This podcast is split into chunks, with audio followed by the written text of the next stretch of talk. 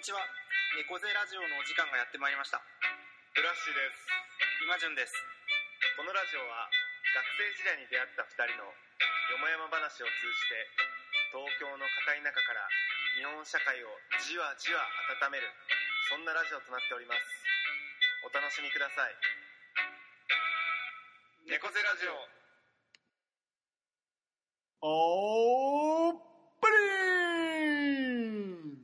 はいということで皆様明けましておめでとうございますおめでとうございます。えーだいぶ遅れてしまいましたけれども、えー58回猫背ラジオ新年2019年一発目ということでお送りしていきたいと思いますおめでとうございます。ありがとうございます2月になってしまもいうましたがバレンタインも過ぎましたバ。レンタインも過ぎちゃいましたねもう1年の6分の1が過ぎようとしていますけあ、どそうだね。はい早いね。早いですねやばいわや。ばいですねでもだってね、こはいの前振り返りして、そう総括したばっかりですけどで、毎回こう年始の挨拶して、そう。何回かやってみたいな。そう。そうなんですよ。月1だからね。で、大体あの、今回もね、あの、1月ちょっと、今までそうね、体調不良体調崩しすいましたけど、はい大体、なんかこの前振り返ってみると、年2回ぐらいそう。ね、体調不良でお休みしてるということで。そのカードを早くも年始から使ってしまったということで。いや、かかいや切り札じゃない別に。切れたじゃないですか使わないならね、使わない。使わない。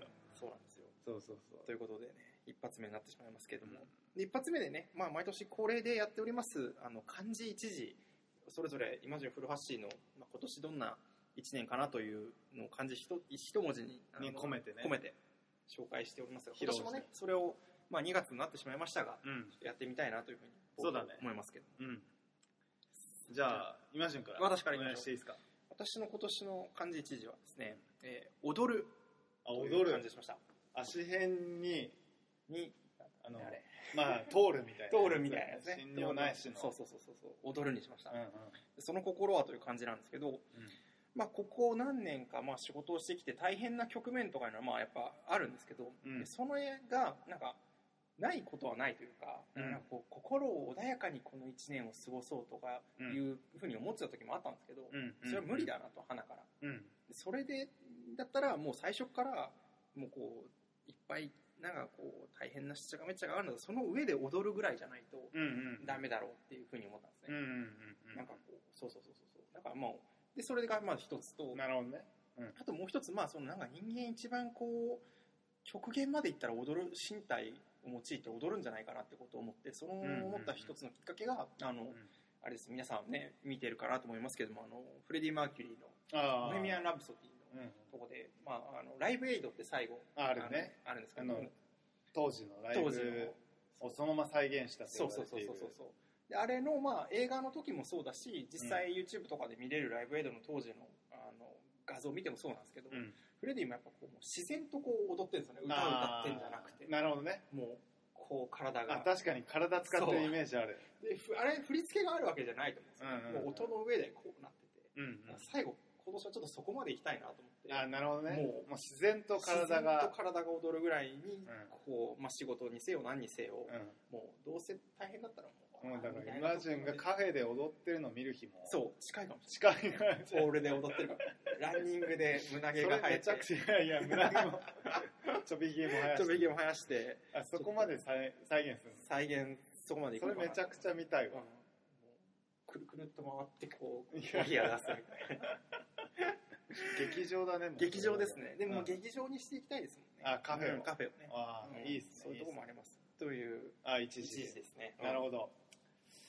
僕はね、あはい。の、迷ったんですが、聞くにしました。おお聞くは、僕はまあ、あの、耳辺の方ですね。はいはいはい耳辺に、あの、まあ、聴覚の聴の字ですね。その心は。その心は、はい。いや、僕あの、聞くのがやっぱ苦手だっていうのがあって、っていうのは、勉強とかもうん、やっぱり、あの、自分で勉強したっていう、うん。なんか、ちょっと、あの、じ、まあ、自負というか、なんか、うん。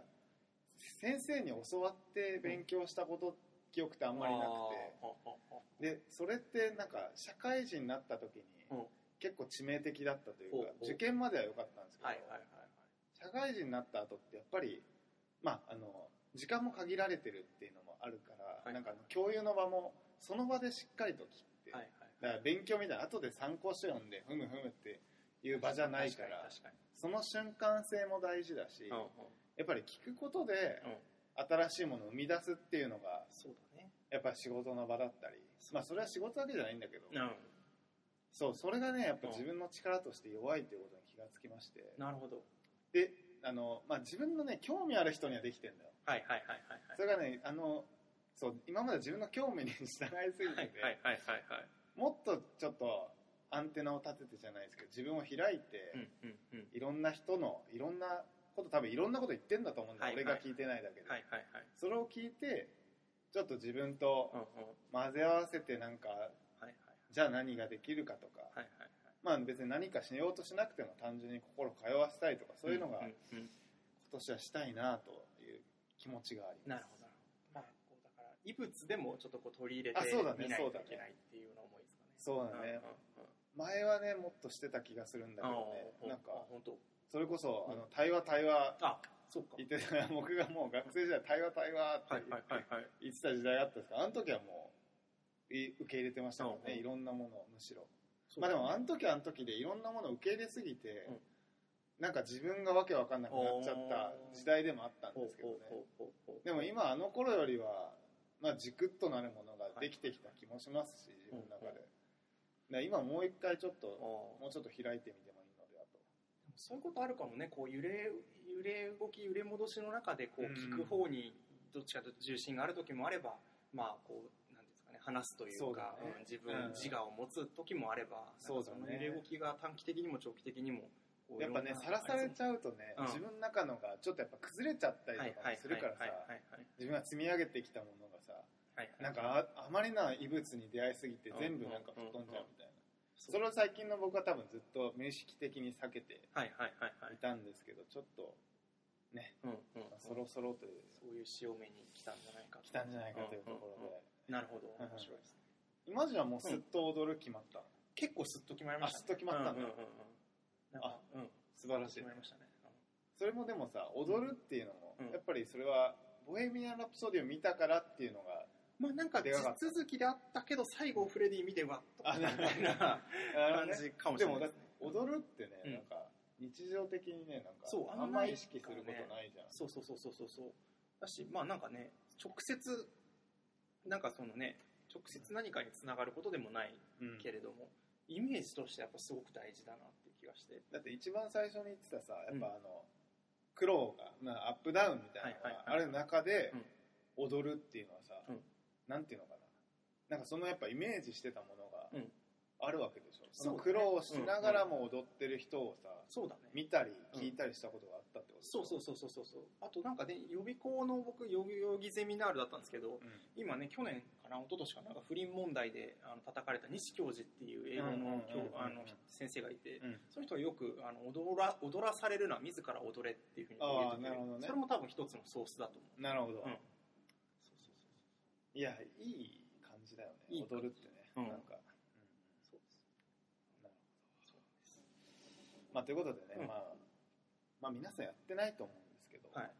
漢字がねもし考えてる人がいたらねうんちょっとき教えてもらいたいですねそうそうそうそう。こういう時大体皆さん、ね、投稿されないですけどね。いや、ともされないですけど、ねあれだよね、なんうんかあの、やっぱあの、今年の一時っていうよりさ、やっぱ振り返って一時の方がさ、ああ、そうやっぱニュース的にもなってるから、そっちの方やってる人はいるよね。そうそうそうそう。もうなんか聞いたことあって。うんでもいいですよね。なんか、あの、こう、言葉が、漢字がよりも、なんかこう、揺さぶってくるんですよね。あ、そう。そう。なんか、あ、1月にこんなこと言ってたけど、いや、そうなん。だよね。うんこういうのもありありますよね。いや、そうそうそう。この今年1年、この漢字とともに生きるっていうそう感じがありますよね。ああと俺一個言い忘れてたあの、やっぱ自分の内側の声を聞くっていうのも、おおなるほどね。あの、やっぱ意識したいなとはい思ってます。はい。他者だけでなく。やっぱこれはどんどんやっぱ難しくなってきてる気もするし、うん。やっぱね、まあ、別に今今年に限ったことじゃないんだけど、うんまあ、今年はそれもまた意識してうん自分とは何何なのかそうなんだよねだからそれがねいやもうちょっとスピリチュアルなことになっちゃうことだけど、自分が言ってるのかっていうのうんもうんちょっと自分が言ってないようなうん声もなんかやっぱ聞いていきたいですね、そうです。よはい、あの天の声天の声さんからの、相手の声さんからの。お便りも待ってるというところでですね、い。やいや。はい、そんな感じですか？こんな感じでね。ありがとうございます。ありがとうございます。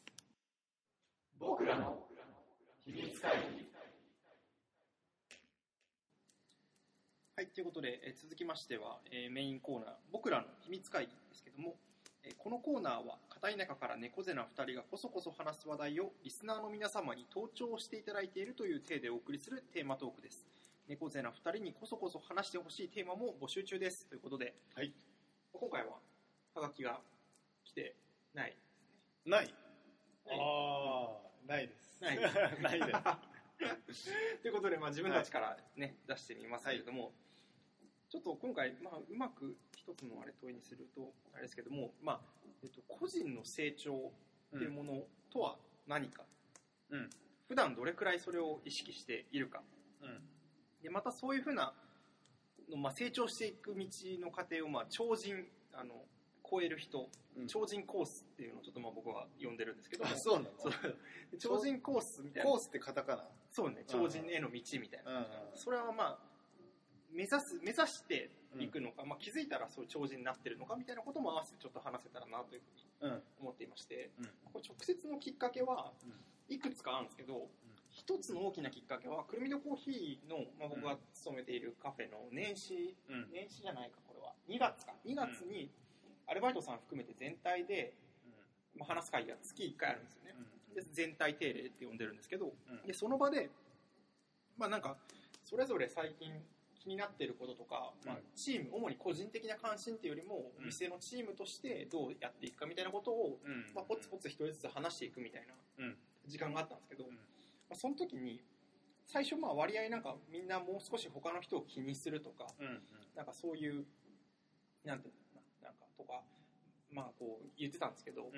まあ割とベテランのあの、まあ、年齢が高い女性の方2人が、うんまあまあそういうなんか他の人を気にするとかいうことよりも、まずなんかこう自立自分がどれだけ自立できてるかでしょうみたいな、うん。それをなんかその、ね、た時に浮き沈みもあるみたいなこともあるけどその感情っていうのを自分で律していかないと、うん他の人に影響をかけないなんて当たり前だし、なんかまあそうそういうのはもう当たり前でしょみたいな。なんかずっとそういう話題話してるのおかしいんじゃないのみたいな。ああそういう感じだ。った私イライラしてきちゃったみたいなうん感じでまあおっしゃってて。うん。で別の人も違う文脈からまあなんかもう少しこうなんかちょっとこうねそれぞれやっていこうよみたいな感じがあって、うん。でまあそのお二人とも、うん。まあ、超詳しく話を聞いてるわけじゃないけども、うん。やっぱこう戦ってきた女性というかそれぞれやっぱりなんかちゃんと映画配給会社みたいなのでずっとこうやあの男の中でやってきた人とか、編集の世界の中でうん。ずっとこうもう、まあ、それこそ男社会の中でやってきたバリバリの人みたいな感じの人で,、でまあ、そういう人たちからすると、まあ、今の人たちはこうなんだろうねちょっとこう調和調和言ってるというか、あまあ、なんかもう少しなんか自分の成長とか,、うん。なんかこう自分を高めていくみたいなことあんまり考えてないんじゃないみたいあな感じで思ってるっぽくって。あそうなんだ。でそれは確かに僕も振り返れば、まあ、ちょっと最近感じてることだなとも思ってて、なんかもうちょっとこうお店のスタッフとかの人たちになんかこうちょっとなんかもうちょっとこう向上したいみたいな気持ちないのかなとか。あお店ではたまたまその自分を通してお店を良くするってことは実は自分の成長につながるんじゃないかなとか、その辺なんかもうちょっとこう日々のことを拾って、うん。それを高めていくみたいなことスタッフっていうのはバイトの人？もあるし社員もあるかなあなんかその成長と言っていいのか分かんないけど、うん。なんか自分を高めていくみたいなことがあんまなんかないのかなとか思ったりするわけなんですよね。うん。なんかまあ今こう今が良ければ、まあ、うん。チームとしての相和として良ければまあいいんじゃないかとか。うん技術を高めていくとかなんか自分こうもう少しこうなりたいみたいなことでやっていくみたいなことがなんか今よく言われるじゃないですか。今の若者は成長志向がないみたいな、でそれって確かになんかその昔そういうふうにバリバリ働いてた人からするとそういうふうに見えるだろうしあまあ、僕もちょっとそういうところは感じてもいて、うんうんでフラッシーとかに聞いてみたい、まあ、これだから今回フラッシーに結構聞いてみたいなというテーマだったんだけど うん。まあなんか日々仕事をしていく中で、うん。自分が成長するみたいなことをうん。どれぐらい意識して、まあ、成長というかこう高めたいみたいなことをどれぐらい思ってたりするのかそれはまあ仕事においてもそうだしうん。なんか人間としてってとこでもそうだしうん。でそれ以外に言うと、まあ、なんか一緒に働いてる人たちとかにうん。なんかこうもう少しなんか自分高めたいって思わないのみたいなことを思ったりする時ってあるのかどうかみたいな。あはたまた成長ってこと自体、まあ、言葉自体をどう捉えたりしてるのかなみたいなことをちょっとこう話せるといいかなとなるほどね、でまあフラッシュ言ってくれたようにそういうふうにうん。なんか成長したってこととか超人になったってことってうん目指してそういうふうにやるのかなんか気づいたらなってるものなのかみたいなこともまあなんか気になるってフラッシュ言ってくれてたけど、うんうんうん。事前にその辺もちょっと話せたらあそうだね。なと思ってました、あありがとうございます、いやそうだね。なんかあの、そうその超人っていうのが気になったのは、うん。なんかあの僕はあのこの前バカボンドを大人買いしたって話したんだけど、はいはいバカボンドうん。ってあのねあの宮本武蔵はいはいはい。が、まあ、あの最後、まあ、自分の刀一つでね、うんまあいろいろ武功を挙げて、はいはい。まああの地位と名あ地位というかまああのその名がねあの社世界に轟くようになって、うん。最後まあ佐々木小次郎と戦うっていうまあそういう漫画なんだけど、宮本武蔵がもうずーっとちっちゃい時から、うん。あちっちゃい時からじゃないある一定以上の年になってから俺は天下無双を目指すはいってはいはいはい。言って、うん。もうずーっといろんなやつと戦って勝ってきて、はいはいはいであのそのなんかななんていうのかな。そういう刀のあのまああのなんていうのかな。えーっとまあ由緒正しき、うん。あのなんていうの部部門じゃなくてなんなんつうの？なんとか一門か。はいはい。そうなんとか一門の,、あの要は剣を使える70人をはい1対70で勝った時があはいって、でもそれでもやばいじゃん、もうそれこそ超人だし、はいはいはい武蔵がずっと目指してた天下無双なんだけど、うんで天下無双だってみんなにも言われるようになったんだけど、はい武蔵はそこで、お天下無双っていうものが分からなくなったみたいなところがあって、うんなんかこ俺が求めてたのはこれなのかみたいな自問自答するさフェーズがあるわけ。よ、でで武蔵が最後気づくのは天下無双っていうのは、うん。あただの言葉だったと、はいはい俺がなりたかったのは、こういう強さじゃないって気づいて、なんかその後農業したりとかするなんかなんかもっと一旦離れるそう強くなるんじゃなくなんか強く俺はありたいんだってことで、剣以外の道も、にも進んでいくみたいなところが描かれてるんだけど、ちょっと話長くなったけどなんかそう。なんかそそういうのがちょっと超人っていうワードを聞いた時に同じことも当てはまるのかなと思ってさ。それはなんか超人になるっていうのはどどの段階のことにはいを言うのかっていうのもそうだし。そう超人にはなるものなのか、うん。超人っていうものに、はい。あの意識すればもういつだってなれるものはないのかはいはいはいとかそうそうそう。そのどういう状態が超人なの誰が認かるのかみたいな。そう誰が認めるのかっていう、そうだからあの言葉そうそうななんとなくのその言葉をうん。自分のゴールだと定めるはいで無意識的に進んでいくっていううんうんもののちょっと危うさみたいなのがやっぱ描かれてたんだはいよねはいはい。うんだからなんかそうそうそう、うん。そこをそう感じたはいっていうのがあったかな、まあ、まずイマジンがそれを聞いた時に。はいはいでだからあの、ちょっとイマジンが言ってたのと違うのかもしれないけど、はいだからその個人の成長を、うん。俺はなんか各々が自分でさ、うん。なんか目指してるところがもうちゃんと別に言葉にできてる必要もないと思ってるんだけど、自分の中でイメージできてて、うんでそこになんか向かっていってるっていうのはすごいいい,、あのいいことだし、うんそうあってほしいと思ってる周りに。ただなんかそれがうん。今自分が働いてる場所で、うん。各々がそれを実現できるのかっていうとなかなかそれも難しいのかなとも思ってるからなんかどうなんだろう。なんかそこまでは求められないかな、だから俺今の職場だとうん別に人のそこまでのなんか成長の望んでないから、はい。なんかそれは各々で見つけるべき自分の道だと思ってるし、っていうのと自分で精一杯っていううんのがあるまあまあそうだね。そうそうそう。っていう感じかな、そうだよね。うん。なんかそれがこう与えられてる多分会社もあるというかもうそれぞれこういうレールでこういう進捗速度でも基本的に成長していきなさいよみたいな感じのもあると思うけど、まあうちってどっちかというとそうではなくてそれは任されてて、まあね影山さんなんかも言ってるように、まあ、それぞれ種があってそれがまあ伸びるスピードも違うし、うん。まあ、それにこうそれぞれなんか向き合っていくとまあこう、うん。なんかあれだけど、まあ、あまりにでもそちらが強すぎると、ん。なんかどうだろうその成長みたいなことがあまりにないとうん。なんかそれぞれがそれぞれに任されているがゆえにあそうだね。そうなんかこう時を待ちすぎてるといううん。か、ってこともあるんじゃないかなとも思ってて。なるほど。その時になんか違うこう植物の種というか、まあ、別の人がなんかこう関わることによって、うん。なんかそれが自然とそれも強制的じゃなく、うん。なんかもう少しこう伸びていったりみたいなことはするのかなと思うんってて、なんか管理とは違うなんかこう、まあ、一緒になってこう考えていったり見ていったりとか、その辺がなんかもう少しこう相互にできるとなるほどね。なんかいいような気もして、あまりにまあそれぞれ、まあ、人は人だよねっていうこうちょっと相対的になりすぎてるような気もしていてなんかもう少しそれぞれのいいところ悪いところみたいなことを言い合えるといいのかなとか思うんったり、うんしてね。だからそのくるみ戸とかだと、うん。あのなんかやっぱ組織のさ目指すそのまあ目指す方向性というか、うん。にやっぱ共感しているスタッフがうんなん。か多多いイメージなんだうんけど、うんうんでもその中で、うん。その店主の影山さんが作ってる雰囲気としてはさ、うん。おのおのの、うん。なんか自分の中で種のあることをやりなさいって言ってるじゃん、うんなんかそれってさ、うん。なんていうのかな。なんか俺は最初矛盾するのかなと思ったのはいはいはいはい。なんか組織が目指す方向性があるんだったうんら、うん。それに向かっておのおのの役割を決めてさ、はいはいはい進んでいく、はいはいでもそれとはまた別で、うん。おのおのに種のあることをやるっていう,、のってなんか組織のゴールがあるんだとするなら、そのゴールの最短距離じゃなくなっちゃうから、なんていうのかな。そうね、最短距離ではなくなるね。そうなんだよね。なんかそこのさバラン,、バランスなのかな。なんか、うんうん。そこの折り合いをつけるっていうのはなんかそうね。なんんだろ表現として言うならば、うん。なんかお店は土であるっていうのがまあやっぱ一番しっくりくるなというか、うん。お店を通して表現しやすくなると時に表現しにくくなることもあるかも。土が合わないっていうのでもそれは多分やめるってことになる。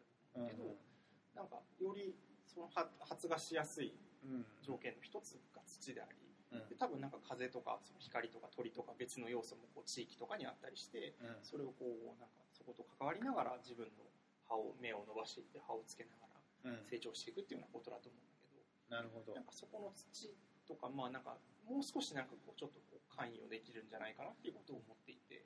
だからイマジンのさっきの話戻るとさ、うん。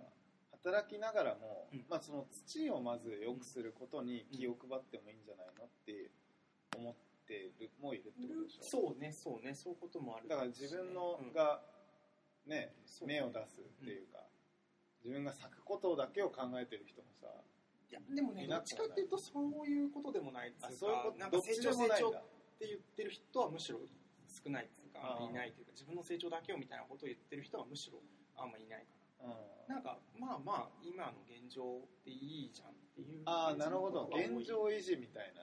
とは本人は直接言ってないけど なんかもうちょっとできんじゃないっていうのはすごい思う自分自身できてるかどうかっていうとそれはまたちょっと若干別の問題になるけれど、なんかもうちょっと上行こうよっていうことはまあ思ったりするんちょっとあの、まあ、働く姿勢として、うん。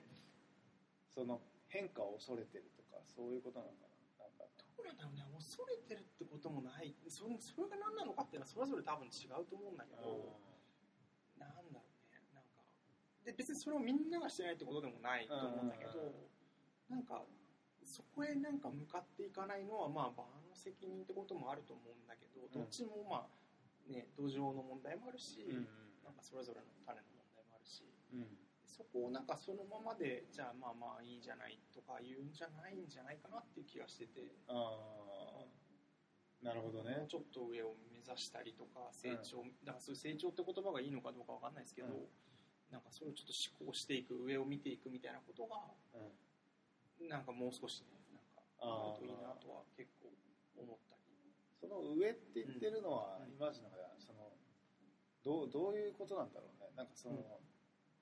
いやなんかいろいろなあれがあるわけじゃん、はい。なんか例えばうん。店舗増やすとかさ、売り上げが上がる利益が上がる、てか場の雰囲気が良くなるみたいなはいソフトなこともあるしさ、いやいろんなことあるけどね、うん。なんかなんだろう。まあ例えば、うん。まあなんかこう発信とかに関して、うん。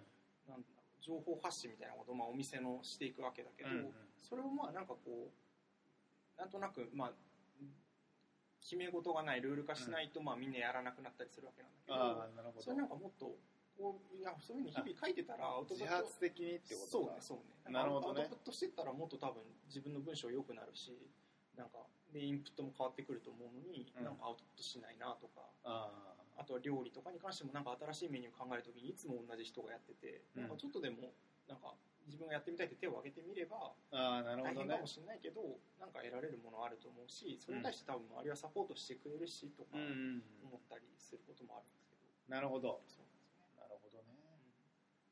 そういうことか。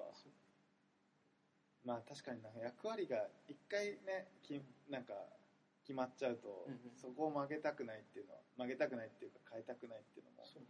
新しいまあ日々の仕事でいっぱいいっぱいってことなのかもしれないけど。うんかもうちょっと自分のできる領域を広げてみたらそこに新しい世界があるんじゃないかなってことは、すごく思う。なるほどね、あそれはあるかもね、でなんかまあ確かにうん。うちの組織構造として誰か手を挙げたらその人が担わなきゃいけないから自分の仕事が増えてうん。でそれに対する成評価みたいなのってすごい遅遅れてくるというか何かをしたからって給料が上がるわけでもないしあだんだんみんなが認めてきてあーうん。その人はじゃあいいかもしれないねって感じでこうもしかしたら給与にも現れるかもしれないし、うん。信頼みたいなもので現れるかもしれないし、直接じゃあはい手を挙げて私はこのプロジェクトやります。じゃあそれに対してお金がついてきますってことじゃないから、うん。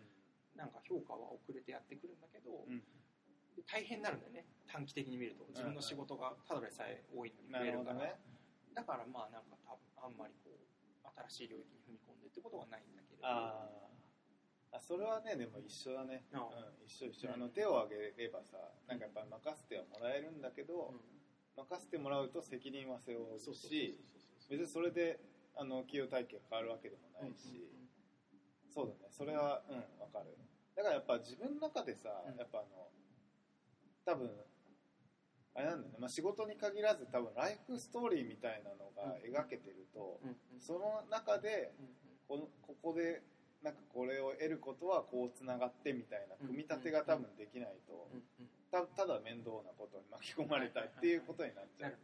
で特にその最初に挙げた女性のベテランの人たちからすると、うん。そんなのなんか選んでるもんじゃないだろうみたいなもううん。自分からやるのは若いやつがやるってのは当たり前だろうみたいな多分企業文化だったと思うんだよね。ああその人がね。その人たちは。なんかもうあその人って社員なの今いやどっちのもアルバイトの人なの。あそうなんだ、うんうんうんへでもまあすごい頼りになるというかやっぱりなんかそれなりねずっと仕事をしてきた人えたちなので、なんかそんな、ね、なんかやるその当たり前じゃないのみたいな感じでもあるんで、それそうやって成長していくわけでしょみたいな、うんうん。そう花からやらないって何みたいな 感じだったりもすると思うんだよね。まあ直接話してるわけじゃないからあれだけど、だからそう難しいのはさやっぱ組織になると難しくなっちゃうんだけど、うん。その人のさ、うんまあ、成長っていう言葉になるのか分かんないんだけど俺やっぱ目指してるものが、うん。目指してるというかなりたいありたいイメージがあって、うん。それに向かって日々のいろんな岐路があるわけじゃん選択の、うんそこで自分の選択をしていってるんだったら、うん。別にいいとは思っていて、うん。っていうのはやっぱそこ自分の多分主戦場がはい。その場じゃなかったりうん。も多分。そうだよねするのかもしれないし、うんうん。そうだよね。まあなんかいろんな人がいるからそれはそれでいいとは思ってるんだけど、うんなんとなくなんかリスクを恐れてとか、うん変化を恐れてとか、うんうん。面倒を恐れて、無意識的に楽な方楽な方を選んでる人がもしいるんだとするなら、うんそこはそれでいいのっていうのは言いたいね、うんうんうんうんうんうん。まあっていうのとねやっぱ、あとさっきなんかライフストーリーに沿ったはいはいはいはい選択ができるとみたいなことは言ったけどさ、うんうん。でもやっぱじ確かに自分が想像してなかったことでなんか任されて、うん。で要は崖から突き落とされてみて初めて分かることそう確かにある。そうそうそうそうそうっていうのは、うん、そう分かるからなんか強制されるものとなんか自立自分で選択していく仕事みたいなのも最近すごい考えてうん強制って、まあ、今の風潮で言うとやっぱ良くないと言われがちだし、特にうちの組織とかと強制するってあんまりしないけど、時に強制されないとこう自分の中で芽生えないことみたいなことも絶対あるだろうとは思っていてうん。その辺のなんかバランス使い分けとかってちょっとそれはあるね。ちょっと今期、うん。今自分の中では関心事としてうんあるなと思ってて。ねいや俺もあんまなんか言われるけどさ、うん。やっぱ修羅場をくぐれみたいなのが上の人にすごい言われるんだよ、うんうんうん。だからね難しいよね。修羅場ってさ、うなんかまあ自分で選べ自分で選べる修羅場が一番いいと思うんだけど、まあうんうん。自分も修羅場と分かってうんうん。そこに進んでいくっていうのはうんうん。いいと思うんだけどね、まあなんか突き落とされるような修羅場が多ければ多いとそれは疲れるし。疲れるよね。そう疲れちゃうからね。でまあそれで得られるものがあるのも分かるんだけど、うん。うんそう確かに。な。そう強制強制みたいなことはちょっとすごい考えるんですよ。うん、だからまあ修羅場をやっぱりに入っていくことはやっぱ自分で選べるのが一番いいんじゃない、なんかうんそうだよね。そこは選択がうんできるっていうのは大事だと思うねそう。うんうんだけどやっぱ修羅場のない人生はちょっとねどうなのっていうのもあるけどうんね、うんうん。どうなんだろうね。まあもう分かんないな。う んねそれぞれにまあ任せるってことでもいいのかもしれないけどなんかちょっとこうやっぱチームとしてやっていくときにかかったりするでも今やっぱりそのねあの俺は自分の意思があればいいと思ってるんだけどさ、うんうん。なんかあのやっぱり組織の目指す方向性に向かわせるために個人の成長を定義して、はい。それに従わせて成長させるみたいなさ、まあ、やり方もあって、ね、そう人を利用価値で判断していくっていうまあ組織とかもあってでそれのねあの対立になんかそのなんかお今降りる生き方とか、はいはいはい。ダウンシフターズとか、はいはいなんかはいいや競争しない？うんうんまああのまあうまくやっていけてんのか分かんないけど、うんうん。ゆるいつながりでうんなんかちょっと商売やっていったりとかしてる人たちもいる中で、うんうん。なんかね、うん。真ん中ないかな。とそうそう。でもなんかそれそれをくるみとはやっぱりな実践してると思うけどね、んだと思いますよ、うんうん。実際やってる部分も多分あると思うしね、うん。できてる部分もあると思うんだけど、うん。うんうんうん。確かにな。でもそう、難しいな。そううなんかよよりちょっとまあ感じるこの頃ではあるというかね。まあ本当それぞれ人それぞれのねなんかライフステージがあるしねなんかこう力を出せる時もあればまあいやそれどころじゃないって時もあるってことも、ん。まあ、もちろん前提としてはあるんだけどうん。なんかまあずっとそうじゃないみたいな感じだったりはするかなと。かねなるほどね。いやこれまたバカボンドの話なんですけどバカむ武蔵がね宮本武蔵がうん。やっぱあの徐々にやっぱ自分の体と対話してね気づいていくんだよねはいはい。なんかあの自分はあの剣を振ってるんじゃなく剣を振るために自分があるみたいな、だから手先手を手に力手だ手先で振っちゃダメだし、あの肩手足うん腰、うん。もうなんか全て。でその体とつながった後に最後はうん。天地とつながって刀を振ると。はいはい。でそれが切るという断りのうちにあるということだみたいなことが書いてあってね、うんうん。なんかなんかその、まあ、それを仕事に置き換えるわけじゃないけど、うんうん。なんかそのやっぱ小手先なんか自分の頭で考えたこととか、うん。自分の小手先で仕事をしようとするのって多分そういう境地じゃなくて、うんうん確かに。なんかやっぱもうまく言えないんだけどもっとやっぱ大きなものの中にうん。自分を位置づけてうんうんうん。働くっていうのが大事だと思うんだよね。その大きなものっていうのがもわかんない。社会的意義なのか、うんうんうん。自分のそのイメージするうんうんうん。ライフストーリーなのかんないんだけど、ね、だそういうものに位置づけられると多分いろんな変化というか、うんまあ、もっと多分興味のあるものだったりうん。楽しいものに変わると思うし、うんなんかそういう境地をねうん。バカボンで見ながら俺も目指していきたいなとうん思う、わけですよ。うんうんうん。そうね。うん。やっぱ目先のねそうね。ことで与えられてうん。目先のことだけこなしてみたいな仕事はやりたくないですね。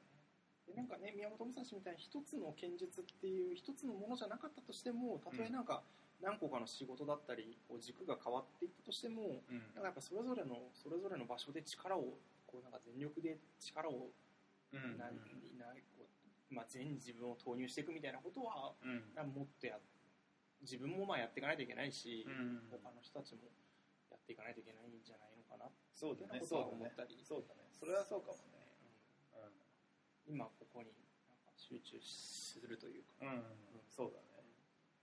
そこからやっぱ開いていくものがやっぱそうね。まああると思うけどね。まあでも振り返ってみてもそう思う、うん。それは時代によってちょっとやっぱ特徴みたいなのもあるんだろうなと思って、そのちょっと昔までのその、ね、強制される働き方みたいなのは全ていいわけではもちろんないし、うん。それによる歪みみたいなのもあるけど、うん。だから一定やっぱそういうなんかこう働き方の効力とかうん成長みたいなものっていうのもやっぱあるだろうなと思っていて、うんあまりにやっぱそれを今なさなさすぎるようになっちゃってるというか、うんそれぞれそれぞれでいいやみたいなふうにあまりになってないかってことはちょっと思ったりなるほどね。ね。うん。